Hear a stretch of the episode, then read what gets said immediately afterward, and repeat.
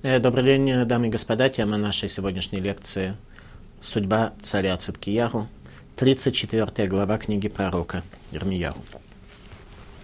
Слово, которое сказано было Ирмияру от Господа, когда на выходные царь Бавельский и все войско его и все царства земли, что под властью руки его и все народы воевали против Иерусалима и против всех городов его.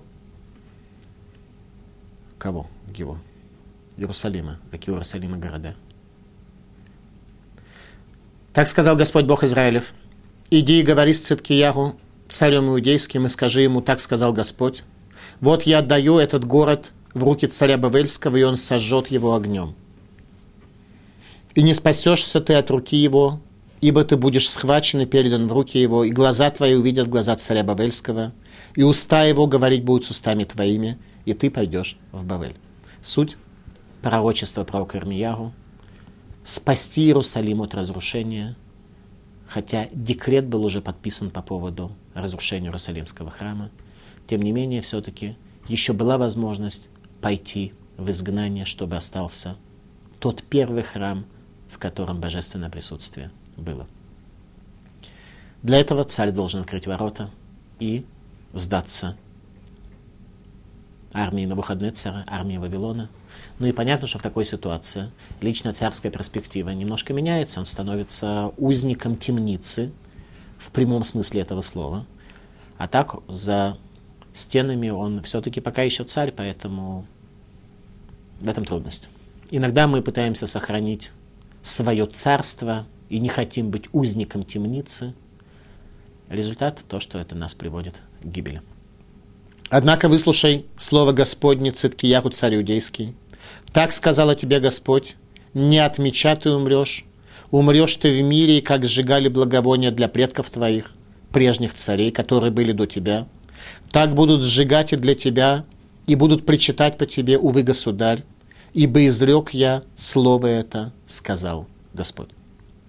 Ирмияху пророк пересказал все эти слова Циткияру царю иудейскому в Иерусалиме, а войско царя Бавельского воевало против Иерусалима и против, обратите внимание, всех оставшихся городов иудейских. То есть война против Иерусалима и всех оставшихся городов иудейских. Каких? Лахиша и Азейки. Все. Два города осталось. Все остальные города Иудеи уже сожжены огнем. Пророк Ирмияху говорит – о том, как правильно поступать, говорит о том, что последние 22 года после смерти великого и праведного царя Ушияру я призываю вас к Тшуве и к тому, чтобы вы не восстали против царя Вавилонии, однако вы не слушаете. И лжепророки на протяжении всего этого времени увещевали народ, говоря, что все будет нормально, живем правильно, и никакого сбоя нет, и что так жить и нужно – Оказывается, Прокор Мияру был прав. Иерусалим осажден, осталось два последних города в Иудее, которые не сожжены огнем. Что происходит? Прокор Мияру увещевает открыть ворота города. Лжепророки говорят, все идет нормально, все чин-чином, никаких проблем.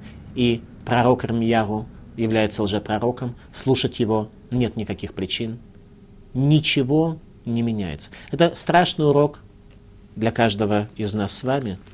У нас есть определенные ценности, которые мы защищаем, и вокруг этих ценностей строим города, строим такую защищенную, укрепленную стену, чтобы эти ценности никаким образом не оказались попраны и разрушены.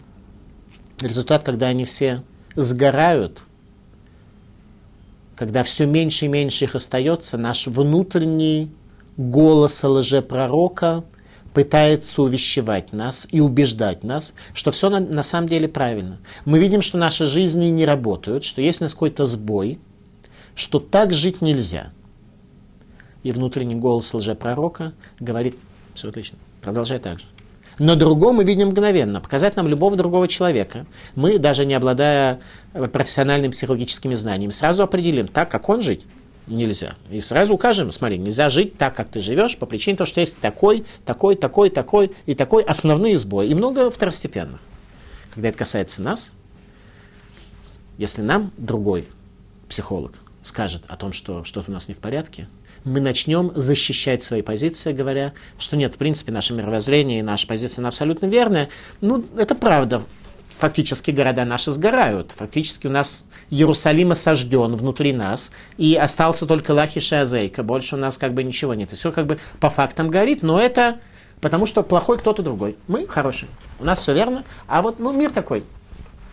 Мир плохой, мы хорошие. Лишний раз это пришло нас научить тому, чтобы мы читали картину мира. Всевышний создал этот мир так, что в нем есть рожгаха, божественное проведение и управление человеком. Каким образом Всевышний управляет человеком? Либо он показывает, как он показывал нашим працам, какие-то тонкие уроки божественного присутствия, либо если человек совсем не вменяем, то у него горят города в его собственности, на его территории. Если и это уже не помогает, ну, человек постепенно вот так в состоянии пожарища доходит до собственной смерти. Так ничему и не научившись. Урок для каждого из нас. И снова прокор Мияру идет к царю, когда уже осталось в Иудее Иерусалим и последние два города. Эти города раскопаны, Лахиш и Азейка. И недавно я со своими маленькими детьми был э, со своими младшими детьми, был в Лахише. И там мы выучили закон о том, что нужно разрывать одежду в трауре о городах Иудеи, которые разрушены. Мы были на месте археологических раскопок древнего города Лахиш, одного из тех, которые упомянут, упомянут здесь. Я спросил своих детей, знают ли они, что такое Лахиш. Те, кто старше, сказали, что да. Те, кто были младше – они сказали, что не слышали такого названия. Я говорю, вы слышали такие названия, как э, Петахтиква, как э, Рамадган? Это слышали. Так вот, Лахиш был одним из таких городов. А теперь там археологические развалины. Чтобы не оказалось, что в нашей с вами жизни будут археологические развалины, которые к тому же сожжены огнем, то мы просто должны быть обучаемыми. Поэтому Всевышний послал к нам пророков, чтобы нас обучали. Однако, выслушай слово Господня Циткияру, царь иудейский, говорит пророк Армияру. Так сказала тебе Господь, не отмеча ты умрешь, умрешь ты в мире, и как сжигали благовония для предков твоих, прежних царей, которые были до тебя, так будут сжигать и для тебя, и будут причитать по тебе, увы, государь. Ибо изрек я слово это, сказал Господь. Единственное, что для утешения мог сказать пророк Армияру, царю Циткияру, это то, что он умрет в мире, что тоже требует, потребуется нам понять, э, о каком мире может речь, когда речь идет о царе, который будет пленен и проведет остаток своей жизни в темнице в прямом смысле этого слова. Ирмияру пророк пересказал все эти слова Циткияру царю иудейскому в Иерусалиме, а войско царя Бавельского воевало против Иерусалима, против всех оставшихся городов иудейских, против Лахиша и Азейки. Ибо из городов иудейских лишь они остались укрепленными городами. Слово, которое было Ирмияру от Господа, после того, как царь Циткияру заключил союз со всем народом, бывшим в Иерусалиме, чтобы объявить им свободу. То есть, что сделал царь тогда, когда пророк Ирмияру пришел к нему с этими словами, он издал декрет об освобождении рабов, чтобы евреи освободили рабов еврейской национальности, которые были у них в собственности. Чтобы каждый отпустил на волю раба своего и каждую рабыню свою из евреев, чтобы никто из иудеев не делал рабом брата своего иудея – и услышали все сановники и весь народ, что вступили в союз, о том, чтобы каждый отпустил раба своего и каждый рабыню свою на волю с тем, чтобы не делать их больше рабами. И послушались они, и отпустили их, но затем передумали и стали брать назад тех рабов и рабынь, которых они отпустили на волю, и принуждали их снова быть рабами и рабынями. Народ определяется по их отношению к своим рабам. Мы знаем, как выглядела римское рабство немножко, мы знаем, как выглядело греческое рабство, мы знаем, как выглядит еврейское рабство. И это я хочу сказать в заслугу нашему народу, безусловно, благодаря Торе, которая нам была дана. Положение о отношении к рабам, положение о рабах в Торе приводится сразу после Синайского откровения, сразу после повествования о даровании Торы. Первое, что нам дает Тора, повествование о рабе, которое говорит о том, что рабом еврей может стать в двух случаях. Либо если он продал себя за долги, то есть он оказался в долгах, не в состоянии оперировать своей жизнью, и поэтому его Бейдин продает в э, рабство, либо если он был пойман на воровстве, вернуть не может, и тогда его продают в рабство максимум на 6 лет, не более того. И суть закона об отношении хозяина к рабу сводится к тому, что хозяин должен обеспечивать своему рабу свой уровень жизни и требовать от него работу, которая не будет унизительной для раба.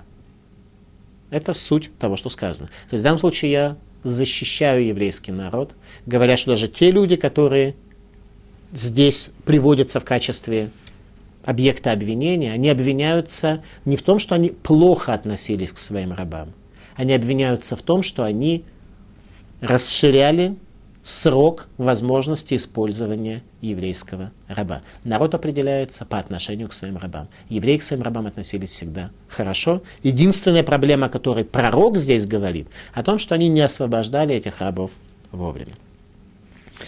И слово Господне было сказано тогда Армияху от Господа. Так сказал Господь Бог Израилев.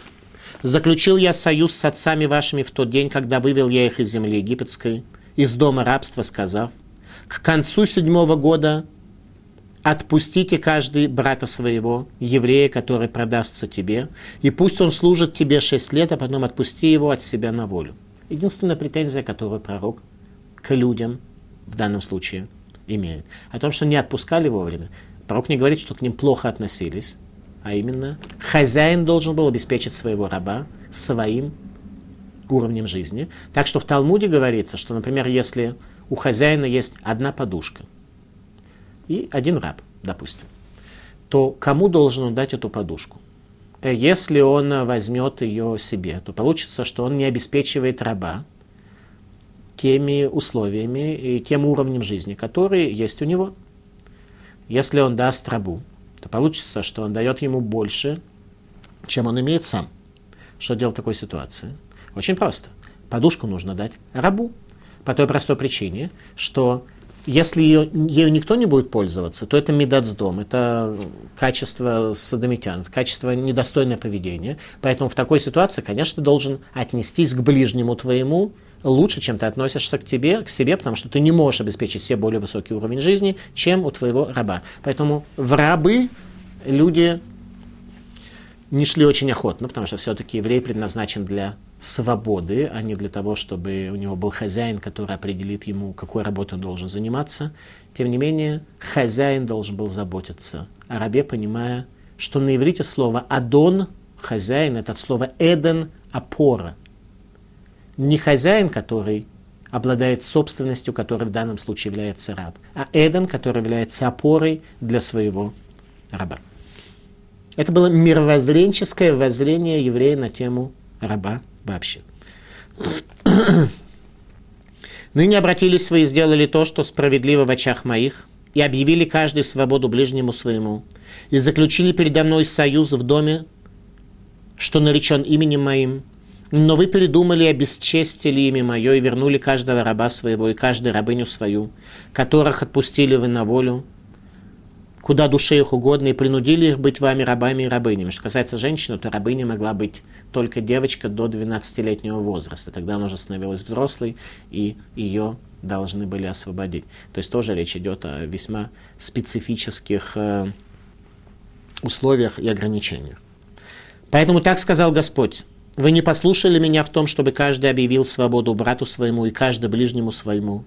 За, за это вот я объявляю мечу, мору и голоду свободу против вас, говорит Господь, и сделаю я вас ужасом для всех царств земли. И предам я людей тех, нарушивших союз мой, что не исполнили слова союза моего, которые они заключили передо мной, тем тельцам, которого рассекли они надвое, и между частями которого они прошли, сановников Иудеи, сановников Иерусалима, царедворцев и священников и весь народ. И Циткиягу, царя иудейского и сановников его, предам я в руки врагов их, и в руки ищущих души их, и в руки войска царя Бавельского, что отступило от вас. Вот дам я повеление, сказал Господь, и возвращу их к этому городу, и будут они воевать против него, и возьмут его и сожгут его огнем, а города иудейские превращу я в пустыню безлюдную. 34 глава о судьбе царя Циткияху. Слово, которое сказано было Ирмиягу от Господа, когда на выходные царь Бавельский и все войско его, и все народы земли, что под властью его, воевали против Иерусалима и всех городов его. Теперь немножко больше можем понять, что значит все города его. Все, что осталось от городов Иудеи с Иерусалимом, это Лахиш и Азейка. Остальные города были преданы огню. В конце осады Иерусалима и всех городов Иудеи, когда, однако, исправить еще было возможно, еще можно было спасти Иерусалим от огня. Все остальные города и селения Иудеи уже были захвачены и преданы огню. Так сказал Господь Бог Израилев. «Иди и говори Циткияху царем иудейским и скажи ему, так сказал Господь, вот отдаю я город этот в руки царя Бавельского, и он сожжет его огнем, и не спасешься ты от руки его, ибо ты будешь схвачен и предан в руки его, и глаза твои увидят глаза царя Вавилонского, и уста его говорить будут с устами твоими, и ты пойдешь в Бавель. Что значит глаза царя увидят глаза царя Вавилона, и уста будут говорить с царем Вавилона?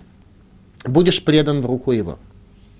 В этом тяжелом пророчестве содержится, однако, элемент утешения. Мецудат Давид. Убаядоти натен велоимитха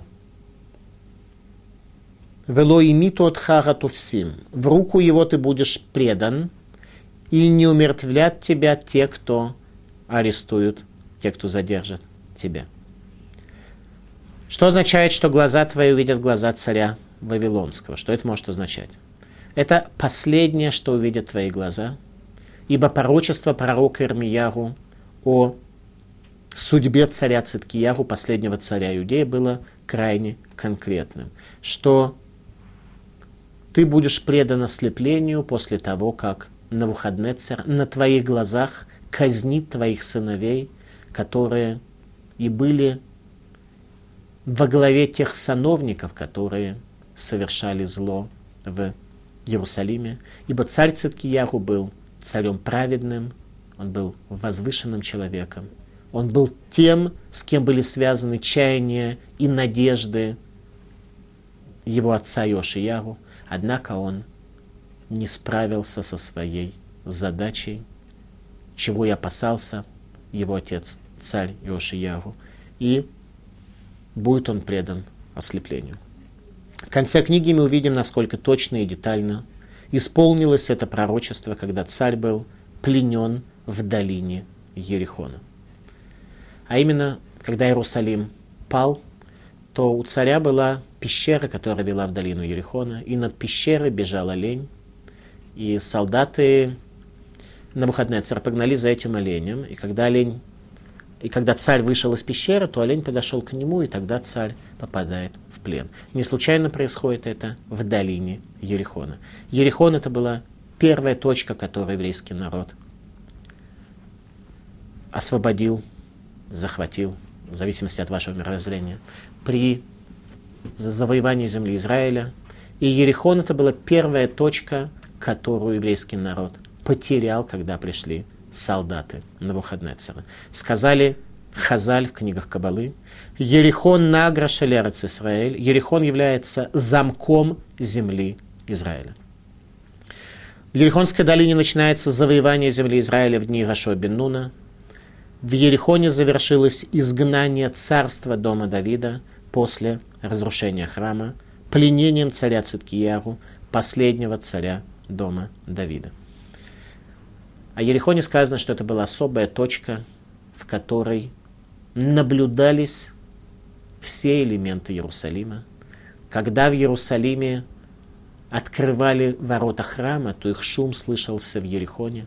Между Иерусалимом и Ерехоне и Ерехоном по прямой линии через горы 35 километров. Когда открывали двери Иерусалимского храма, то этот звук скрежета дверей слышался в Ерехоне.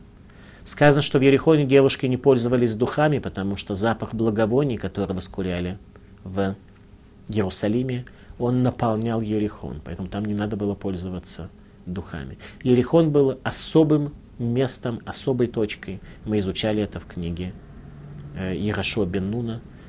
Была особая точка земли Израиля, которая называется Награ Шель Эрец Исраэль, замок, замок земли Израиля.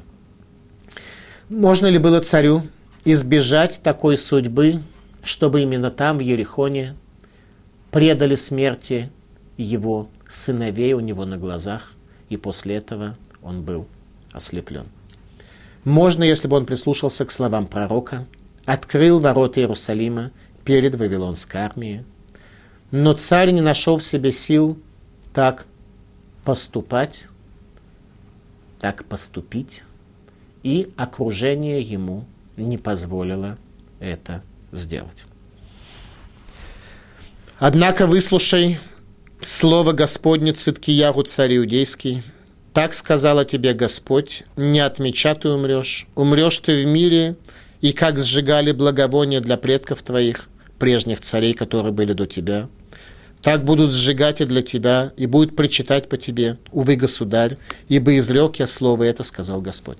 То есть еврейский народ, даже находясь в изгнании, он будет оплакивать царя Циткиягу, потому что через несколько глав мы увидим, что сам пророк Армияру называет его Куши, что дословно является чернокожий. Но царь Циткияру не был чернокожим в прямом смысле этого слова. Куши, как объяснят нам комментаторы, тот, кто отличается от других своим внешним проявлением, то есть своими поступками. Царь Циткияру был один из нескольких людей в еврейской традиции, которые были названы этим словом куши, то есть тот, кто отличается своими поступками. Царь Циткияху был великий, и у него были великие глаза, которые он унаследовал от первого человека Адама Лишона, но эти глаза не привели его к видению картины мира и не дали ему сил для того, чтобы спасти Иерусалим. Бешалом тамут, в мире ты умрешь. Я предполагаю, что условия содержания заключенных в тюрьмах в древнем мире были тяжелые. Не думаю, что у заключенного в темнице было право на ежедневную прогулку, встречу с адвокатом, дипломатом и членами семьи. И также не думаю, что им передавали передачи. Однако бешалом тамут в мире ты умрешь. Что означает умереть в мире. Раши. Амру Работейну сказали наши учителя. Шемет Навуходнецер Бейомава. Шеколь Емей Навуходнецер ло яцу ассирим, веламахарат мет векавруху бекавод. Сказали учителя наши, что умер на Навуходнецер в его дни. То есть умрешь в мире, имеется в виду, что переживешь на Навуходнецера. Это единственное, что пророк в качестве утешения мог сказать царю, переживешь на Навуходнецера.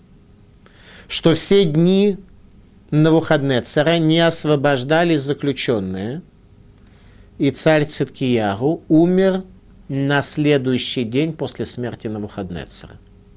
То есть на свободе он прожил один неполный день. И похоронили его с почетом. Это единственное утешение, которое пророк Армияру праведному и возвышенному царю Циткияру мог дать. Раши. Убамисрфот авотеха и в сжигании отцов твоих. Карая даркам. Раша объясняет, что это за сжигание, что это за действие по сжиганию, еще раз, как сказано здесь в тексте. Умрешь ты в мире, и как сжигали благовония для предков твоих, прежних царей, которые были до тебя, так будут сжигать, что это за сжигание, за возжигание, за разжигание, говорит Раши. Карая даркам, таков был их путь. Лисров, аль сжечь по поводу царей. Митатан веклиташ мишан. Их кровати и те предметы, которыми они пользовались. Музей от этого, безусловно, пострадали. И поэтому э, по поводу него, говорит э, пророк Рамияру, тоже подобного рода почести будут э, указаны, оказаны, осуществлены.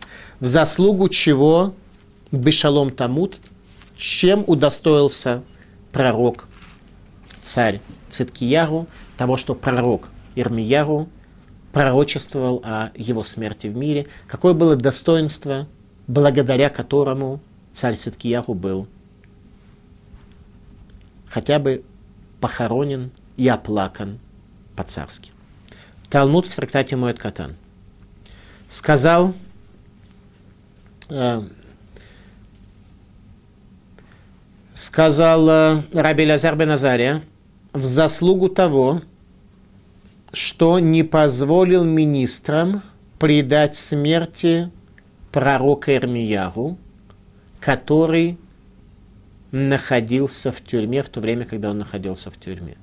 Мы увидим с вами чуть дальше, в следующих главах, о том, что министры перед падением Иерусалима захотят предать смерти пророка Ирмияру, и царь не позволит им это сделать и переведет их из тюрьмы Йоханана Асойфера к себе в царскую тюрьму, так что там будет защита царя, который не позволит это сделать. Мы увидим с вами также, что Навуходнецер при захвате Иерусалима даст указания своим командос. Первое, что сделать, это освободить тюрьму и освободить из тюрьмы пророка Ирмияру.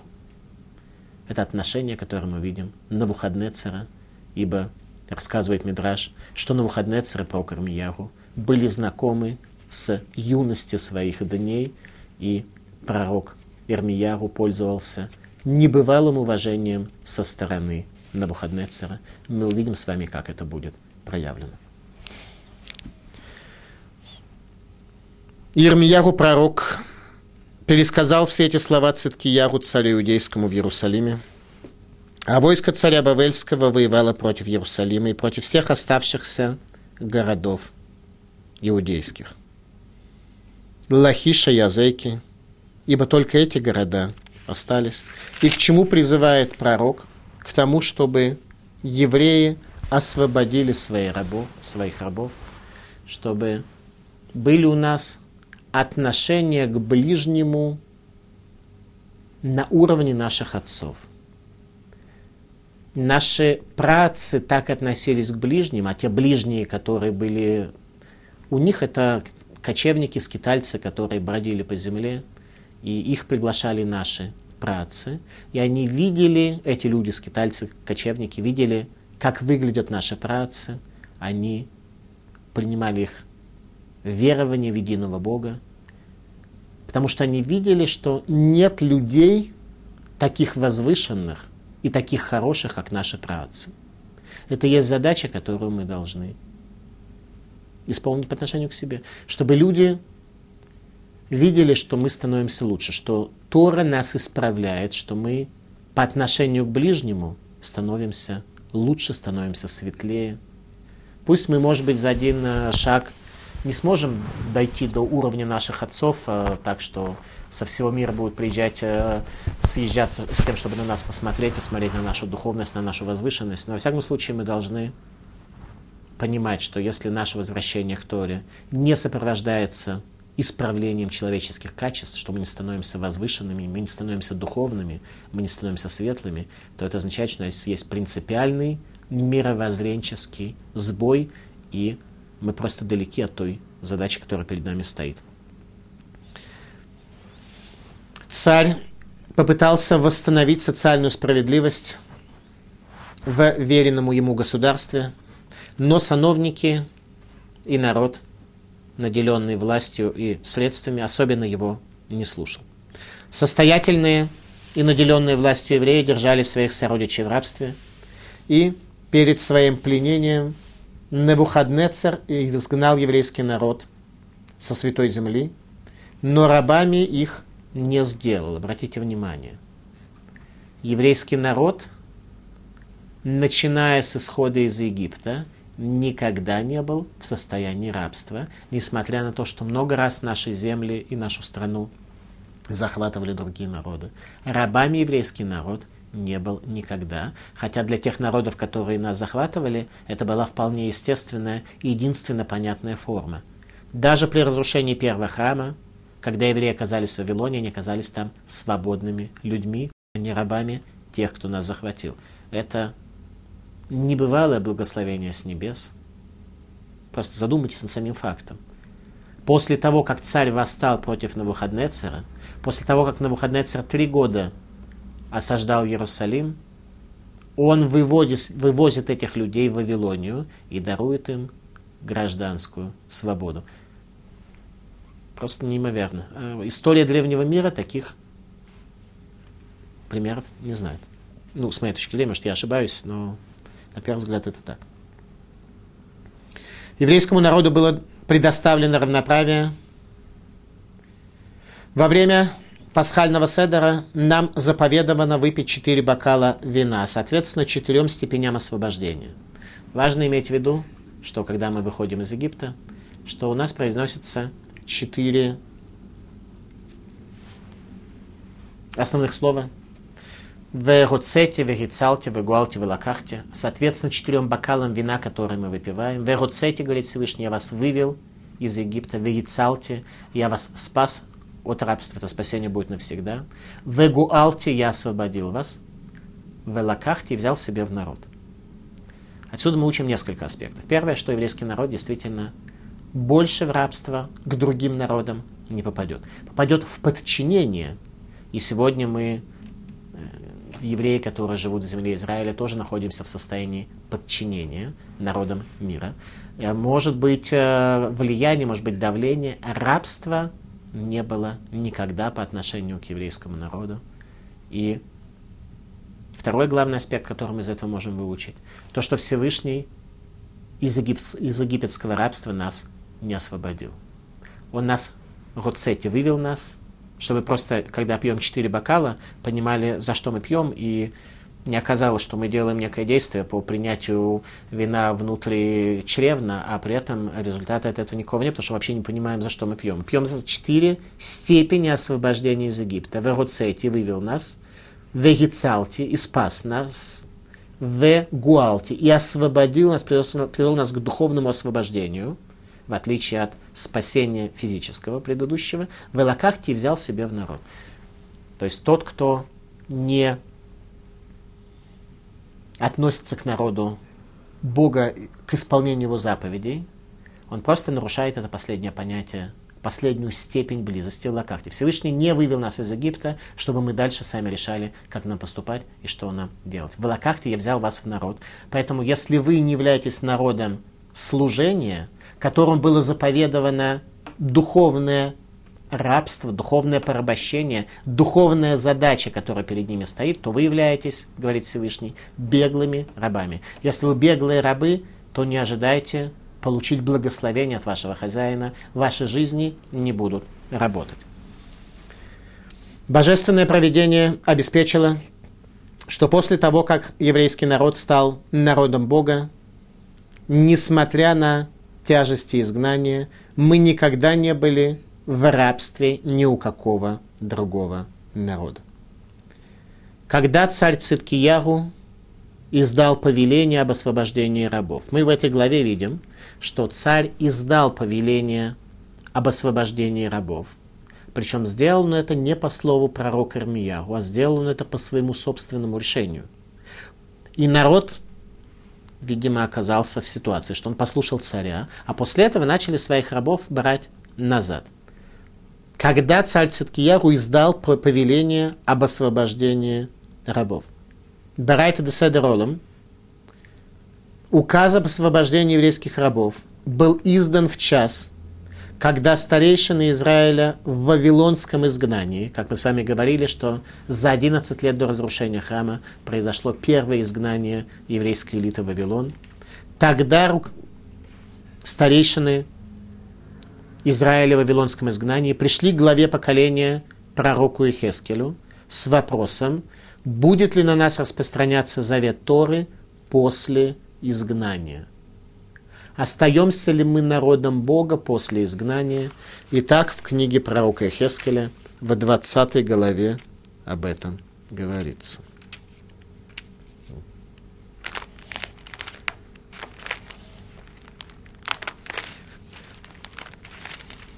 И было в году седьмом, в пятом месяце, в десятый день месяца, пришли мужи и старейшины Израиля вопросить Господа и сели перед лицом моим. Книга пророка Ехескеля. Пророк Ехескель есть точка зрения среди мудрецов, что он был учеником пророка Ирмияру. Есть точка зрения, что он был его учеником и его сыном, потому что пророк Ехескель так и пишет о себе в начале книги Ехескель бен Бузи, Ехескель сын Бузи. Что такое Бузи? Что это за имя? Нет такого имени в Израиле Бузи. Бузи от слова презрение. Хескель сын презрения. Сын того, кто предал себя на презрение ради славы Бога и ради величия Израиля. Кто это? Пророк Ирмияру. Пророк Ирмияру, жизнь которого была в тюрьмах, в издевательстве, в обвинениях, который прошел через избиение, который прошел через государственных сановников. Ехескель бен Бузи, его ученик, или даже сын. И было слово Господне ко мне сказано, сын человеческий. Обратите внимание, пророк Ехескель находится уже в Вавилонском изгнании. К нему совершенно другое обращение Всевышнего, сын человеческий. Такого обращения не было никому из прежних пророков, ибо это уже за границей, это уже состояние изгнания. Сын человеческий. До сих пор делался акцент на божественную душу и на те откровения, которые божественная душа видела. «Говори со старейшинами Израиля, скажи им, так сказал Господь, не вопросить ли меня вы пришли, жив я не откликнусь на призыв ваш, слово Господа, Будешь ли судить их, будешь ли судить Сын Человеческий? Гнусности отцов выскажи им. Что здесь написано? Мидраш объясняет, что суть вопроса, который в тот момент задали старейшины еврейского народа, главе поколения пророку Хескелю, был такой. После разрушения храма распространяется ли на нас Тора или нет? Распространяется ли на нас Тора? А именно, говорят они, что мы приняли Тору на определенных условиях. Мы, еврейский народ, приняли Тору на условиях близости с Богом, проживания на святой земле, которая была обещана нашим працам, на условии существования Иерусалимского храма, на условиях существования близости с Богом. Когда нас Всевышний изгоняет, то не является ли это расторжением завета? Пророк Ехескель дал им ответ, что нет что это можно уподобить, это состояние изгнания еврейского народа можно уподобить с тем, что царь изгоняет царицу из царского дворца за неадекватное поведение, за отсутствие утонченности и возвышенности.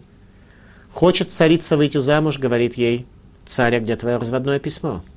Хочет она вернуться во дворец. Царь говорит, я же тебя изгнал. Что ждет царь от царицы? Раскаяние, утончение и возвращение к тем ценностям, на которых этот дворец построен. Это то, что ждет Всевышний от нас, чтобы мы вернулись лемалота вотейну, мы вернулись к ценностям, к качествам, к величию наших отцов, то, что от нас требуется. Поэтому тогда, когда до Иерусалима дошла молва о том, что в Вавилоне в это время такой вопрос задали руководителю поколению пророка Ехескелю, то тогда народ отпустил своих рабов.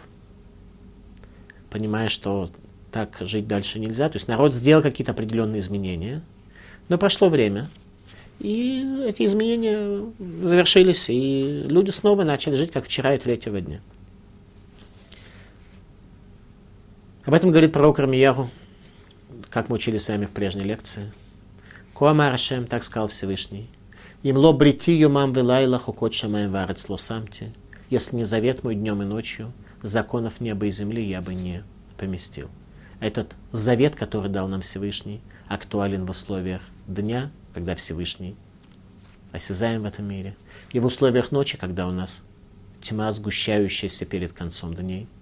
Это то, что пророк Ирмияху пытается сейчас сказать царю, говоря ему про личную проекцию его царской жизни, говоря про то, что в Вавилоне уже проживают евреи, которые вкусили горечи изгнания, евреи, которые остаются верными завету Всевышнего, хотя действительно не понимают, еще не знают, как жить в условиях изгнания. Это будет путь, который проложит Аншек Несет Агдула, люди Великого Собрания, которые Ягзиру Атарал Юшна, которые вернут былую красоту, которые восстановят связь между Богом и человеком во время 70 лет, 70 лет изгнания.